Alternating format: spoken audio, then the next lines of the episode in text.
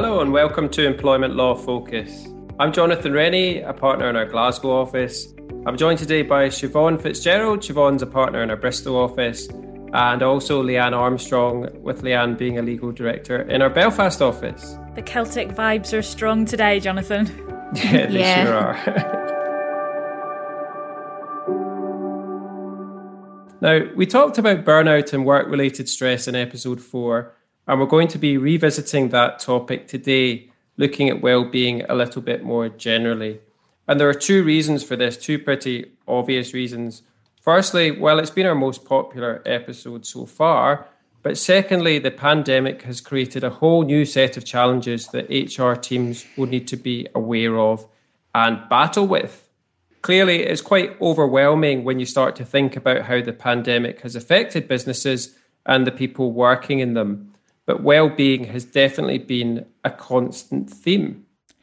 Yeah, I do agree with that, Jonathan. Um, I mean, there's lots of statistics out there, but a recent survey carried out by Westfield Health uh, quite recently, February 2021, has found that 41% of employees have experienced mental health symptoms caused or worsened by work this year. You know, that is a that is a lot.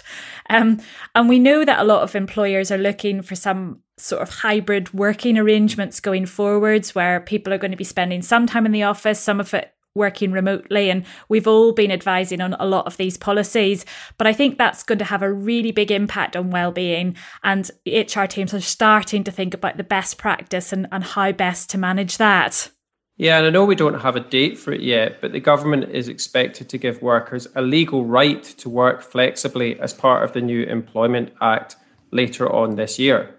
Yeah, and then we've also got to remember that the government's furlough scheme is also going to come to an end in September, and that's going to throw up a whole host of issues for HR teams and employers in terms of, you know, how people are going to be feeling about reintegrating back into the workplace and the anxiety that might actually bring for some people. So there'll definitely be some additional support needed there.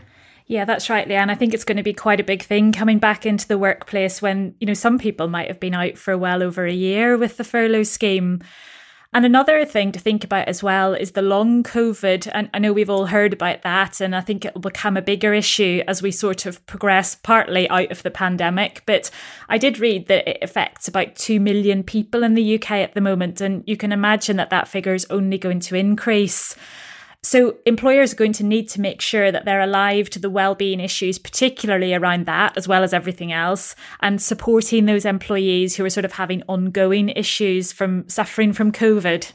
Yeah, for me, I really like the word well being, which is a very obvious thing to say, but there would have been a time where we more commonly talked about mental health at work. And obviously, that now the focus is a bit more positive on, on well being and how we ensure that people are, are, are doing well within themselves. Yes, and I think people are becoming a lot more discerning about who they work for these days with regards to well-being. I think it's quite high up people's agenda when they're looking at uh, maybe moving to work for a different employer. So it's going to be quite high up the priority list for HR's teams to make sure that they're attracting individuals through their well-being policies and procedures and their approach.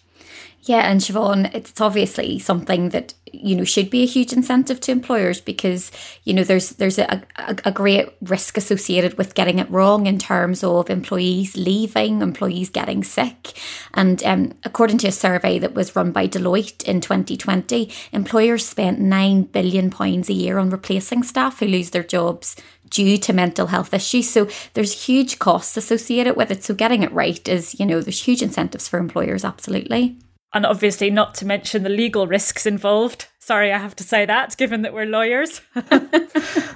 well, yeah, I mean, personally, I think this is one of the most challenging HR issues of our time and one of the hardest to get right.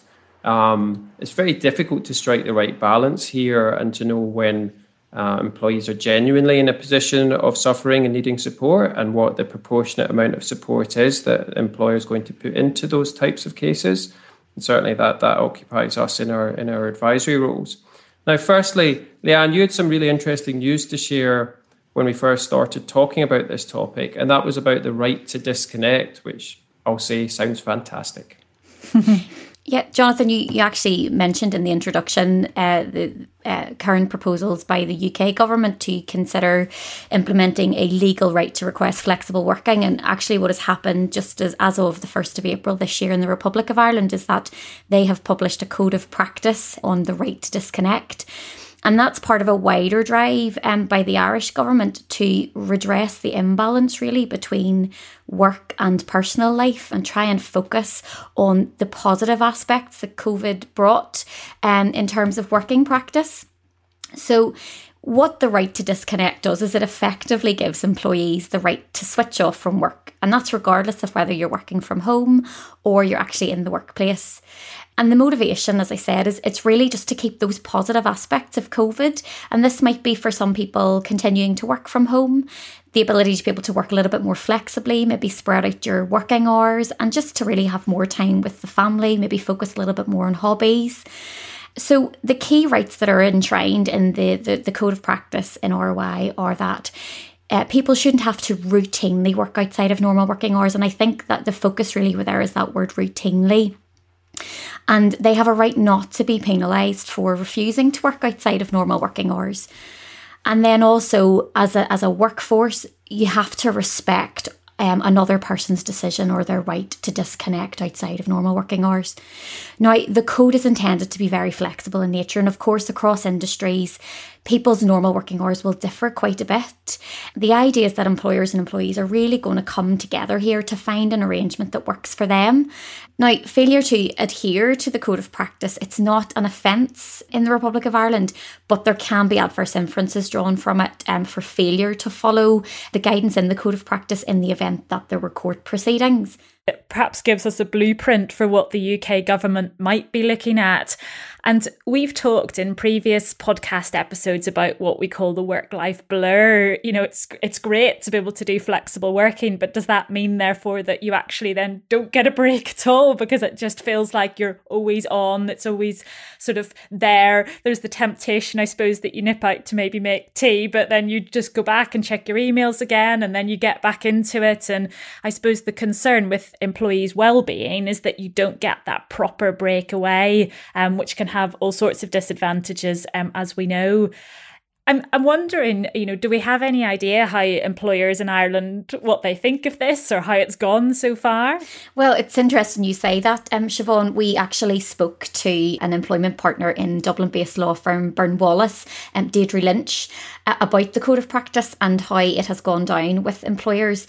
Now, what she said is she believes with the passage of time, the code will assume increasing significance in proceedings that are brought by employees, and therefore employers should now take cognizance of the code and take steps to implement it within their organisations.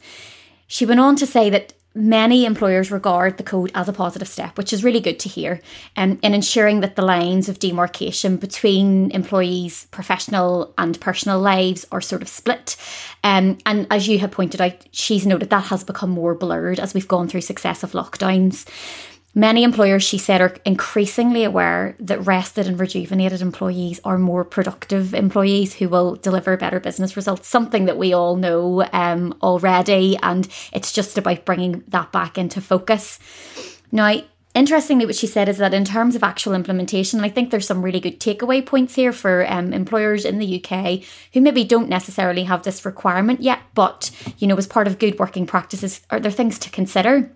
So what Deirdre told us in terms of implementation is that employers in ROI are they're developing a right to disconnect policy. They are developing training programs for managers and new recruits just to reinforce the appropriate behaviours around disconnecting from work outside normal working hours.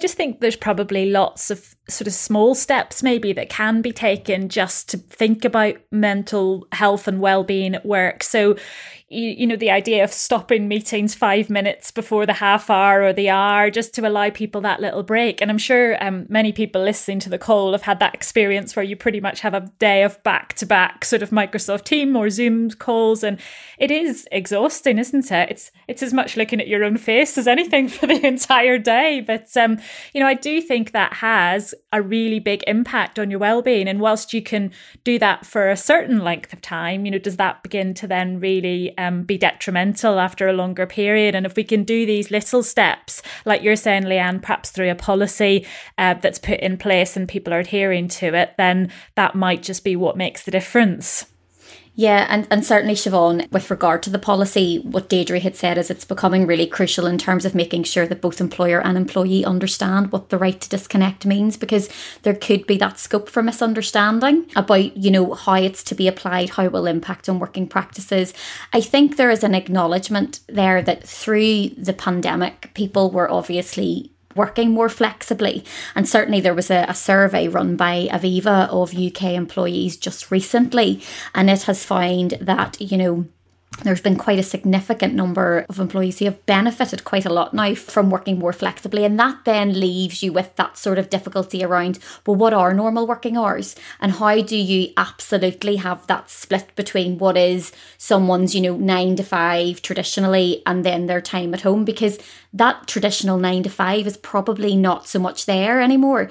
And that's also probably one of the things that people are benefiting from as a result of COVID.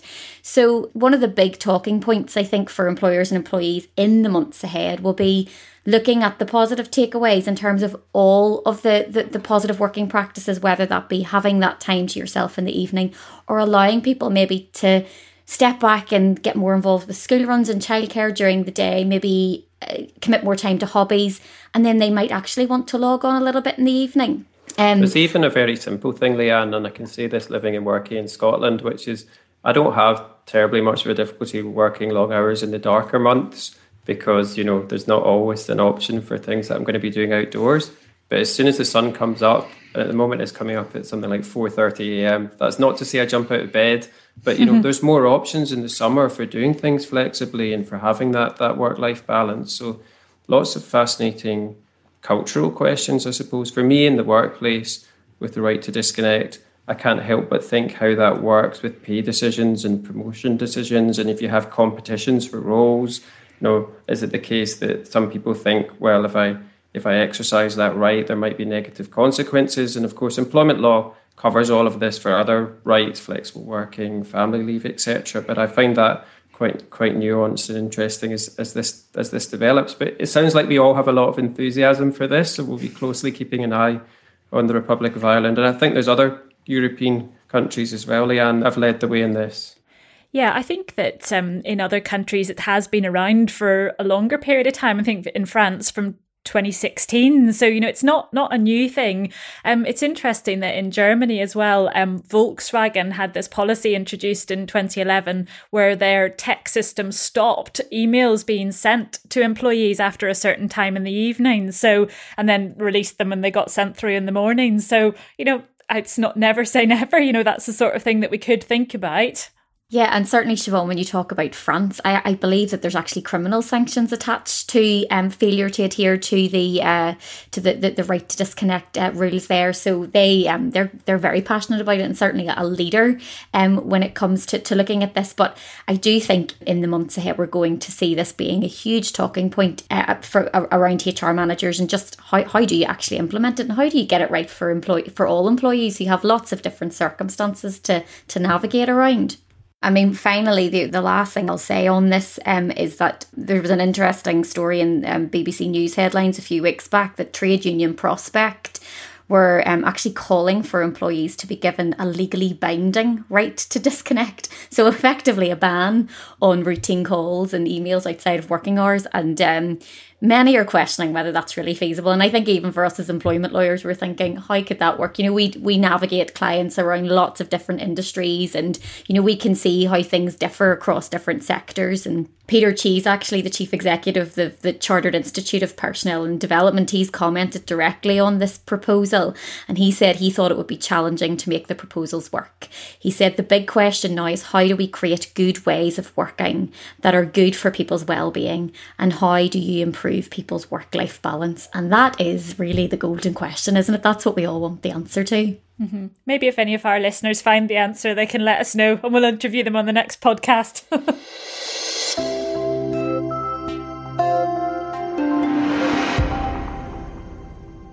So I think earlier, Siobhan, you mentioned hybrid working, which seems to be the in vogue expression at the moment, and how that work life blur is a threat to well being because people just struggle to finish on time or they're lured back to work or they just can't leave their workstation after hours.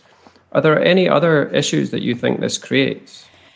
Yeah, I mean, I think one thing we can't ignore is the potential gender equality issues here. So, if we think back to the pre pandemic world, one of the real keys to unlocking gender equality in the workplace was thought to be flexible working. Um, and acceptance of that flexible working, home working is equally valid to being sort of there, visible in the office, and making sure that those who are working flexibly weren't overlooked for job opportunities or for promotion. So getting rid of what you might have heard is referred to as proximity bias. You know, I'll give you the work because I can see you sitting in front of me.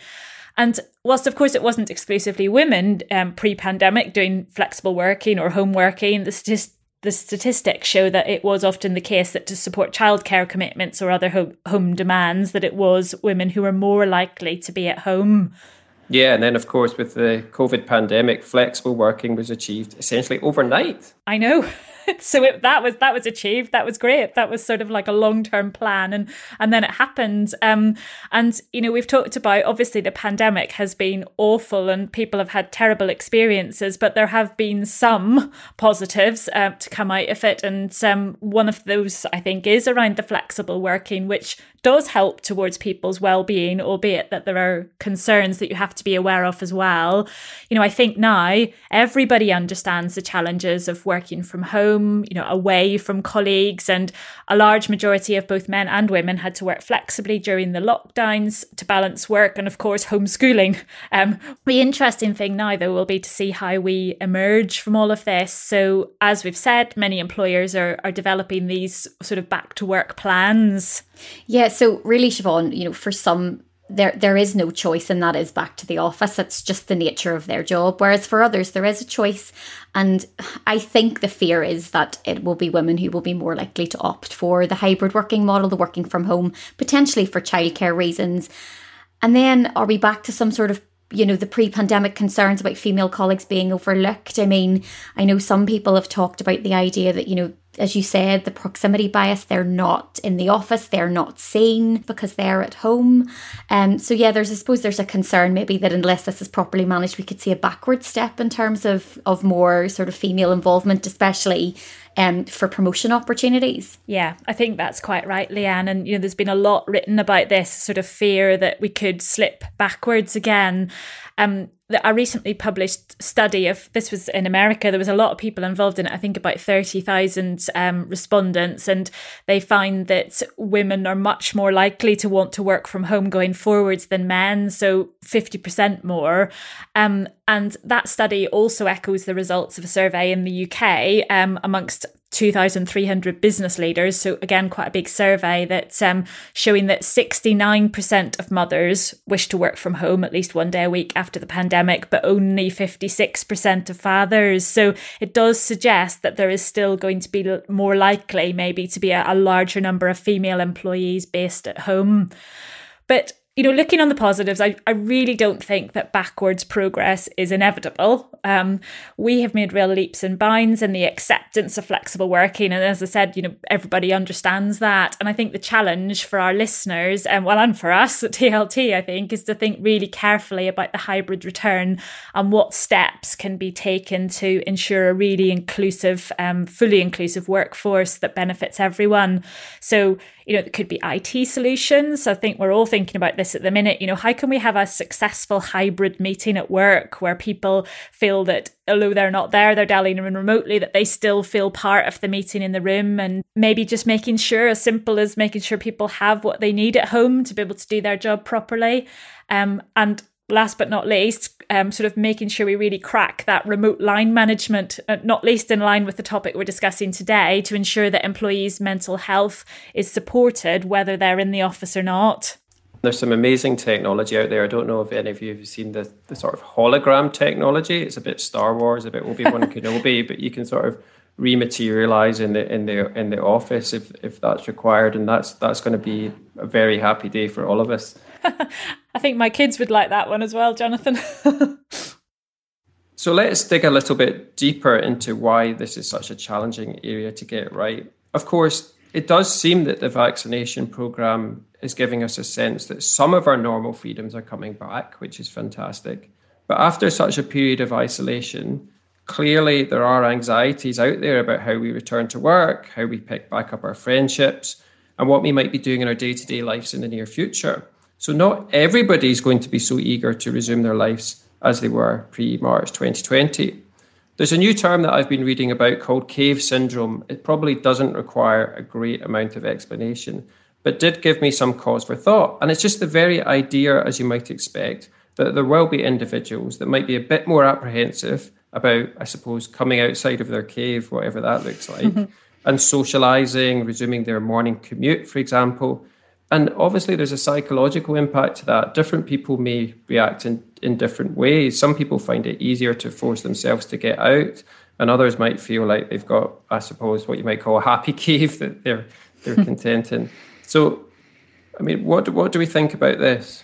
I, I think you're right. I mean, it's a it's a I've not heard cave syndrome before, but um, you know, I can really remember the first time that I went shopping after this current lockdown, and um, it was really busy, and it's quite a shock, you know, to have all these people around you again, and you I think you get used to only seeing very few people, um, especially well for the three of us because we have mainly been working from home, and I think it really does take all of us a bit of time to readjust. Yeah, it's it's your surroundings as well. You know, I mean, certainly on the few occasions that I have gone back into the office, not you know that there are lots of us in because we are in the main working from home, but even just the sound of other people in the office can, you know, it's something you're almost having to readjust to because every every part of you has kind of got used to this sort of familiarity of home and how home sounds and so even the sound of being around other people or those unfamiliar voices is really strange and I've certainly found that. I'm loving that, Leanne, because there's also kind of refinding your professional voice that you realize, oh, I had a different voice when I was in the office as, com- as compared to being at home. So, yeah, there's all sorts of things that sort of gradually come back to our thinking when we find ourselves go- going to back, back to work and certainly very, very challenging. One of the things I was thinking back on was um, the Taylor Review into Modern Working Practices, which came out in July 2017. And that's pretty much ancient history now. But I was looking through it and I was doing a word search for mental health and well-being at work. That's four years ago, approximately. And there was very little commentary on mental health at work, which shows just how quickly the world of work moves and the changes. And clearly, if that report was being now, done now on the quality of work, you'd expect mental health to have a bigger focus. Yeah, I think I think Jonathan, it has been something that has been on the radar for for many years, but fortunately, it has taken COVID to really bring it right to the top of the agenda for many employers. Um, you know, so whilst maybe in 2017 it wasn't something that um that was being discussed or that was really being considered in terms of working practice, um, or certainly if it was, it was quite far down the agenda. Now it's it's it's it's prevalent, and people are realizing that um we need to find a, a, a better balance for employees. Yeah, I think that the one of the things that a lot of our HR clients are telling us is that it is recognition of mental health and well-being as an issue at the top level that's maybe really making the difference. You know, before um, both anecdotally and through sort of surveys that I've looked at, I think there has been a reluctance, especially at the senior level, to share any sort of mental health concerns that people have had because that was perceived as a sign of weakness. Um, whereas I think uh, that that is changing, which I think you're right, Leanne. The pandemic has made a difference to that. Um, there was some research recently by Bupa and showing that really there's been this generational shift in executive attitudes to mental health. And they're putting that down to partly many of the top people having suffered um, themselves during the pandemic, or also perhaps maybe members of their family and they've seen it firsthand to sort of realize, know that this is something that we need to support within the workplace and address because otherwise it could cause a really big issue for us from, from a business perspective. So, do we think a lot of this then is about removing the stigma? You know, a big part of actually dealing with this issue in the workplace is removing the stigma of mental health and actually people feeling more comfortable about talking about their issues and you know how they've maybe overcome them at all levels within within a, a business. Listen, Leanne, you're you're absolutely right there about the stigma. I think I think we all know that.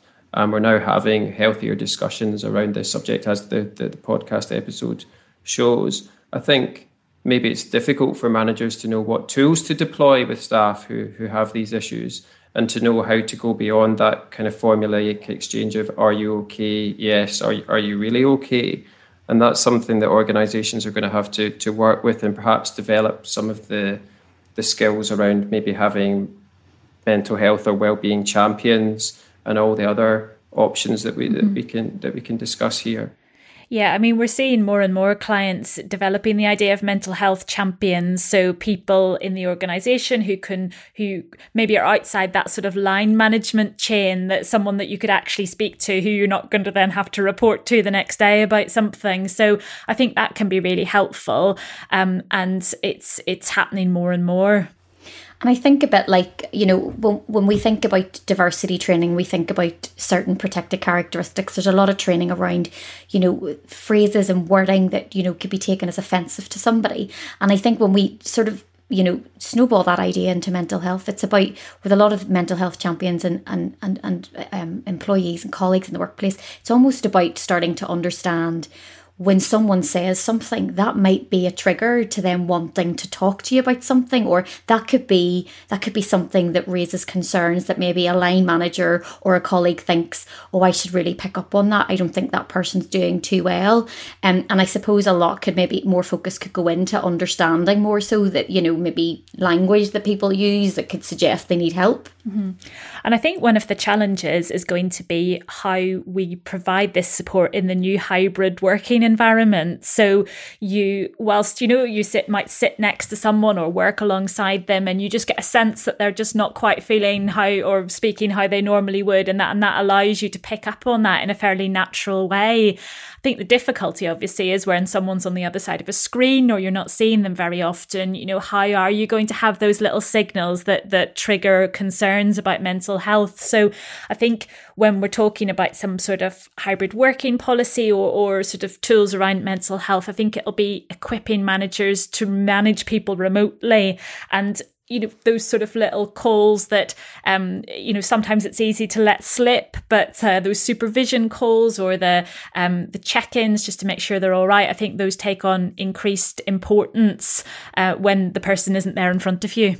Yeah listen it's that sort of measurability thing. I mean you can send out survey monkeys to your staff whether they agree disagree about certain proposals but where you have that ability to have that that human interaction to, to, to, to have the conversations around the subject, that's when you really get the best quality of information about how somebody's finding their, their working environment.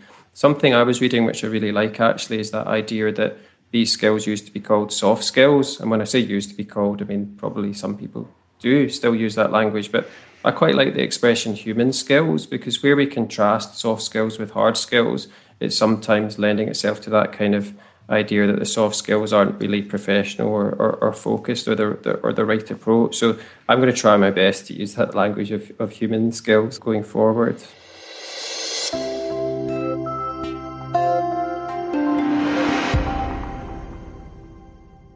We, as lawyers, we obviously see a lot of employment tribunal claims. So, where it's all sort of gone wrong, and perhaps the person's then bringing a claim of constructive dismissal that they've not been supported properly, or you know, perhaps it's including protected characteristics, but that their mental health was suffered in the workplace.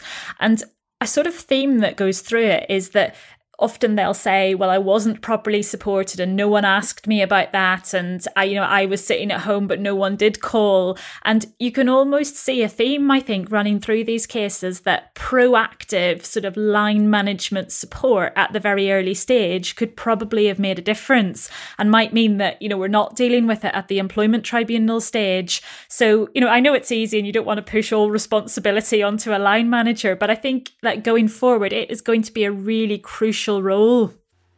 Yeah, Siobhan, and I, I think rolling that back into the the, the idea about stigma, uh, I think there is also what we want to do is try and encourage more people to talk because if you can get employees, and I think equally we see this in a lot of cases, employees who maybe maybe have had a mental health condition and they haven't been able to convey it to a manager. Now there might be other signs, and then we can get into all the complexities of the law and whether there were knowledge, there was knowledge, etc. But outside of that, what you have as an employee who maybe hasn't felt able to articulate very well what it is that's been going on with them, or they want to play, you know, they want to put the corporate veil down. I'm in work, I'm fine. Um, and I think if we can remove the stigma and we can allow people to more openly talk, and as you said, Siobhan, that line managers feel free to engage in those conversations with employees, you could actually find that you overcome problems before they become issues and ultimately before they end on an employment lawyer's desk. Yes, prevention better than cure. well, I think since we are lawyers, um, we should probably take a moment to actually look at what the law says about mental health issues. So, first of all, uh, the Equality Act. And uh, just for any listeners in Northern Ireland, um, we still have the old disability discrimination legislation, which is where mental health would, would fall if it was a disability. Um, so, a person who is suffering from work related stress or mental ill health, they may be disabled for the purposes of um, the Equality Act or disability discrimination legislation in Northern Ireland. Um, an employer needs to bear in mind the consequences of an employee being protected by the Equality Act by taking steps to manage stress and mental health at work an employer may be able to avoid an employee developing uh, a mental impairment or where the employee has or develops an impairment. Uh, they can ensure that they're meeting their obligations, and of, of course, um, for many of our listeners, the listeners, they'll understand that where you're dealing with a disabled employee, their their duty to to make reasonable adjustments would be triggered.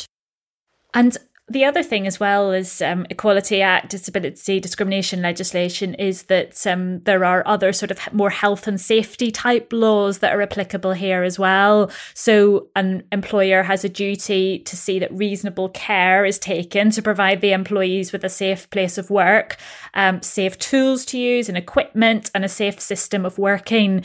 And um, sometimes, especially if a, if a union has been involved in supporting a claim, you see more of the health and safety type legislation beginning to creep in. So, the Health and Safety at Work Act. Um, so, that's the sort of general duty on employers to ensure the health and safety of all their employees. Then there's also the management of health and safety at work regulations. Um, they sort of that's the your obligation to undertake risk at work and make sure that that's been looked at to really try and prevent have it's sort of called the principle of prevention. So you're trying to avoid risks where possible um, and having a policy in place which sort of makes sure that risks don't arise where at all possible and make sure that employees are well trained and, and understand the risks that they're facing in the workplace. So, you know, there are there is a lot of case law around this as well that potentially even there could be personal injury claims arising out of a sort of failure to especially a sort of failure to avoid a foreseeable injury to an employee's mental ill health at work. And I'd probably say, I don't know if you two have found this, but that's just beginning to creep into employment tribunal pleadings as well now, a sort of personal injury arising perhaps out of discriminatory failure to look after someone's mental health. Yeah, I, I agree, Siobhan. I think it's definitely something that is is being tagged on now to um to discrimination claims more and more often, um, and it does add that additional layer for for um for employers to consider, um in terms of you know as you said you know what what what did they know? What was it was it foreseeable that someone was you know that that w- was unwell or that you know treatment of somebody in such a way could result in actually a deterioration in someone's mental ill health? I think yes. employers as well feel like the language changes when person personal injury comes into play because the stress and anxiety might then be determined as being psychiatric injury. Yeah, and I think what if I can sort of pull one sort of general theme out of the cases on on psychiatric injury. Like you say jonathan it's that where the employer really has taken positive steps to support someone to have policies and procedures in place to have good line management sort of behaviors then i think it can be difficult for an employee to succeed in that kind of claim. So all of these steps that we're talking about for our our listeners to think about implementing will really help mitigate risk of any sort of claim like that now, listen, I, I, wondered if people might want to hear a little bit about what we are doing at, at TLT that's helped inform some of our chat today, actually, and, and how we're using the Mindful Business Charter to, I suppose, encourage the best behaviours to look after our staff and to try and reduce stress in the workplace, Siobhan. Yes, so the Mindful Business Charter is something that we've adopted at TLT. It goes back to sort of what we were talking about at the beginning of this episode around the sort of work life blur and uh, letting work sort of take over. And uh, th- there's lots of ideas in it about your behaviors at work. So, for example, pausing before you send that late email, perhaps to a junior person in the team, asking them to do something, or just respecting other people's working hours. Uh, respecting holidays is a big one. So, um, looking at if if they're away or perhaps it's a non-working day, then you sort of try and sort it out yourself and don't get tempted just to pick up the phone. And I think uh, you know we've talked before about sort of senior leadership, but we're trying to make sure that that's role modelled by senior people uh, within TLT, for example, just to to make sure that that sort of begins to affect the culture, and it's something we're really keen to embrace uh, at TLT to to really try and make sure that we can have a positive experience and and manage the well being of employees. And I, I think Siobhan, it's one of those areas where um, you know, whether you're sharing your, you know, your knowledge or things that have gone well with, you know, other law firms or other sort of professional services industries. I think I think in general this is just about, you know, employers collectively sharing tips about how they have successfully managed um, you know, this this sort of work life balance blur to make a, a better working environment for employees. And I think there's so much good stuff out there that we can share and learn from one another.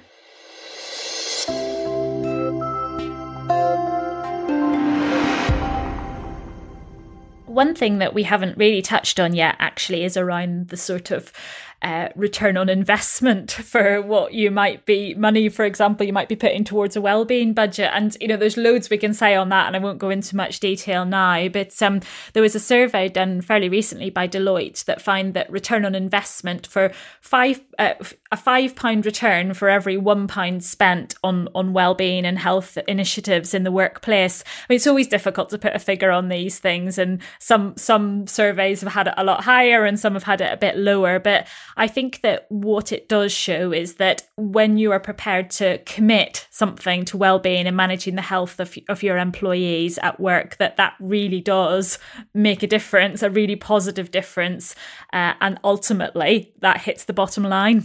Um, I think one area where employers would definitely see um, cost savings, Siobhan, would be in um, you know returns on having to um to, to train new members of staff. And you know certainly if this goes well, you would expect that you would have increased employee retention rates, um, which would mean then that you're not out the costs of having to to retrain new members of staff. And the recruitment piece as well. Let's remember there'll be um, millennials and Generation Z that are really looking at employers as to what their well-being models are and, and, and making decisions about their career options based on that. I think we, we've we've had a lot of really interesting discussion during this podcast, and um, I certainly don't believe that any of us think we have the the answers to all of these questions. But what we what we know is that like we're all on this collective journey together, and we can learn from one another. I think for you know our listeners, key takeaways well-being really needs to be high up the agenda for successful businesses it's an excellent recruitment and retention tool and it's definitely just going to lead to a happier workforce i think we need to consider de- devising uh, well-being strategies and um, touching on um, what Siobhan mentioned earlier in relation to the Deloitte survey. Um, have that well-being budget. Um, there are returns on it, and, and, and that can be seen. And uh, you know, have buy-in from the top. That senior sponsorship and role modelling is key. Thanks, Leanne, and thank you so much, everybody, for listening. We really enjoy putting these podcasts together, and we really hope that you're enjoying them too. If you have any feedback, we'd love to hear from you. You can email us at emplawpodcast at tltsolicitors.com, and we're very interested in any recommended topics or questions you'd like us to cover in future episodes. But listen, you can also just drop us a message if you want to say hello. You can also rate and review us on your podcast app and don't forget to subscribe. We're also available on Twitter at TLT underscore employment, and you can find us by searching for TLT LLP on LinkedIn. The information in this podcast is for general guidance only and represents our understanding of the relevant law and practice at the time of recording. We recommend you seek specific advice for specific cases please visit our website for our full terms and conditions.